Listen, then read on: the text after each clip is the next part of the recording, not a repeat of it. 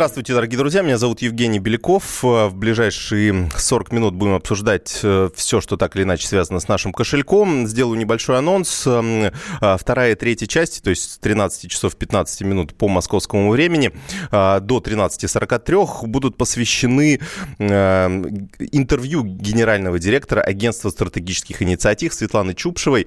Мы поговорили с ней на полях Российского инвестиционного форума о том, как можно э, э, ввести такие ну, правильные э, инновации э, в нашу социальную сферу, потому что Российский инвестиционный форум, он был посвящен реализации 12 инвестиционных, 12 национальных проектов, в том числе в социальной сфере, и в ней как раз самое большое количество проблем, и, ну, как сказать, очень сложно дать какие-то объективные оценки, улучшилось или ухудшилось, например, состояние образования, или в здравоохранении то же самое самое. А, то есть какие-то там э, критерии можно сделать, но, тем не менее, четко посчитать, что мы стали э, меньше болеть и лучше учиться, наверное, все-таки а, нельзя. А, поэтому есть определенные инициативы, которые Сейчас агентство предлагает, вот их э, можно будет послушать буквально через э, 10 минут. А пока же давайте разберем две небольших темы. Э, ну, во-первых, названы регионы с самым высоким качеством жизни –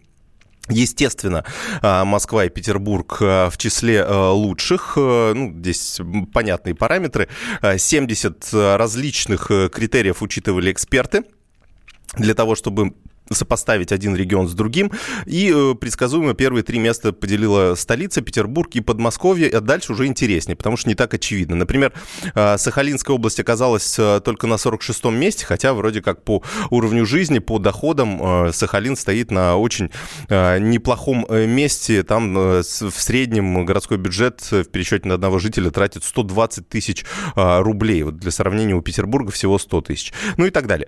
Дальше у нас Татарстан, Белгородская область, если считать четвертое, пятое место. С шестого места Краснодарский край, Воронежская область, Ханты-Мансийский автономный округ, Липецкая область и Калининградская область. Ну и давайте, конечно же, назовем аутсайдеров. Это Забайкальский край, Карачаево-Черкесская республика и Республика Тыва. А, мы поговорили с нашими экспертами. А, давайте услышим Антона Шабанова, независимого экономического эксперта на самом деле, как лидеры, так и отстающие регионы, ну, практически так в глобальном смысле очень сильно свои позиции не меняют. Это говорит о чем? О том, что есть э, регионы, как у нас говорят в правительстве, с отстающим развитием, а есть, которые, наоборот, а в лидерах и даже движение вперед, которое есть в течение времени, в глобальном смысле все равно картину не меняет. Регионы, э, на которые сейчас делается особый упор, особое развитие, ведь этот рейтинг составляется по целым 70 критериям, очень разнообразным, не только экономическим, там есть оценка и образования, и объектов социальной структуры и э, развития малого бизнеса и так далее и тому подобное. И когда есть регионы, на которые федеральный центр делает особый упор в развитии, а как раз и есть Дальний Восток в последнее время, разумеется, они постепенно будут в этом рейтинге подниматься. Ну, вот такое мнение Антона Шабанова, независимого экономического эксперта. Действительно, как эм, сложить эти критерии, это большое искусство, да, потому что разные рейтинги составляются, примерно всегда одинаковые э, победители, но, тем не менее, есть, э, ну, какая, есть разница в деталях и есть разница эм, в том, на каком месте регион окажется в том или ином рейтинге. Иногда он может из второй десятки опуститься в, э, пятую десятку или, наоборот, подняться на несколько десяток позиций. Давайте послушаем еще одного эксперта. Сергей Раевский, профессор Российской Академии Народного Хозяйства и Госслужбы, эксперт в области региональной экономики. Нет размерности показателей качества жизни. Это всегда анализ имеет э, определенную субъективную основу в зависимости от того, какие индикаторы конкретно берут э, авторы или исследователи для анализа этого качества жизни. Потому что можно, например, концентрироваться только на показателях развития социальной инфраструктуры, школы, больницы, поликлиники, учреждения культуры и так далее, и выявить одно качество жизни. Можно, например, качество жизни считать по уровню доходов населения и по обеспеченности населения а, там, товарами длительного пользования. Это будет уже немножко другой показатель качества жизни. Но вот э, в совокупности этот индикатор, он всегда будет немножко отличаться у разных авторов, разных исследователей, в зависимости от того, что они сюда включат. Сергей Раевский, эксперт в области региональной экономики. Ну, от рейтинга регионов а, давайте перейдем к другой теме. Меняем тему. В России растут долги по зарплате. А, как заставить начальника заплатить? Ну, давайте а, посмотрим, а, во-первых, последнюю статистику Росстата. У нас в общей сложности, по данным этого ведомства, наниматели должны своим сотрудникам почти 3 миллиарда рублей, и, получается, каждому работнику в среднем не заплатили по 64 тысячи рублей. Это такая, такие сводные данные, но мы понимаем, что 42 тысячи человек – это такая, в принципе, небольшая доля в, во всем работоспособном населении страны, но, тем не менее, эти люди все-таки сидят без зарплаты. Наверное, этот вопрос нужно как-то решать. И, конечно, очень эм, э, так пугающе выглядит статистика, что, например, в еврейской автономной, обла- э, автономной области э, в 10 раз э, выросли долги по зарплате с начала 2019 года. Может быть, они были совсем маленькие и теперь выросли. Ну, э, будем следить за ситуацией. У нас э, на прямой связи Ася Городецкая, тренер-эксперт Центра развития деловых навыков. Ася, здравствуйте. Здравствуйте. Скажите, да, как э, поступать в том случае, если начальник не хочет платить, как на него можно воздействовать? Ну, слушайте, вообще-то это э, действительно очень большое нарушение, э, которое э, имеет однозначный ответ. Если у вас есть задолженность по заработной плате, то здесь э, решается очень просто. Э, подаем в суд, и э, уже таким административным путем э, мы добиваемся А можно ли досудебным как-то урегулированием это сделать? Ну, потому что суд это всегда, ну, такой, знаете, он может длиться годами.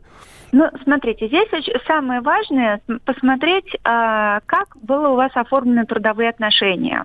Потому что, боюсь, а, проблемы, связанные с невыплатами а, заработной платы, связаны именно с тем, что это серые или черные э, задолженности. То есть, uh-huh. когда, допустим, вы э, подписываете трудовой договор, вы подписываете на какую-то одну сумму, да, у вас в трудовом договоре записано, ну, условно, там, 35 тысяч, да, и вам говорят устно, ну, а вообще сверху мы будем вам практически всегда доплачивать еще, там, 30 тысяч, да, и э, вот это обещание, допустим, не выполняется. Ну, это тогда, Если да, тут это понятно, такой что... случай, то uh-huh. тогда, на самом деле, к сожалению, нужно пенять только на себя, потому что подписывайте граждане э, белые договоры, это вам в любом случае будет хорошо. Можно ли пожаловаться вот. в трудовую инспекцию? Конечно, тоже? есть горячая линия, срочно звоните в трудовую инспекцию на горячую линию и э, Номерок эту ситуацию. не подскажете? Ой, у меня сейчас под рукой нет, но это довольно быстро в поисковике можно э, значит, э, посмотреть. Э, это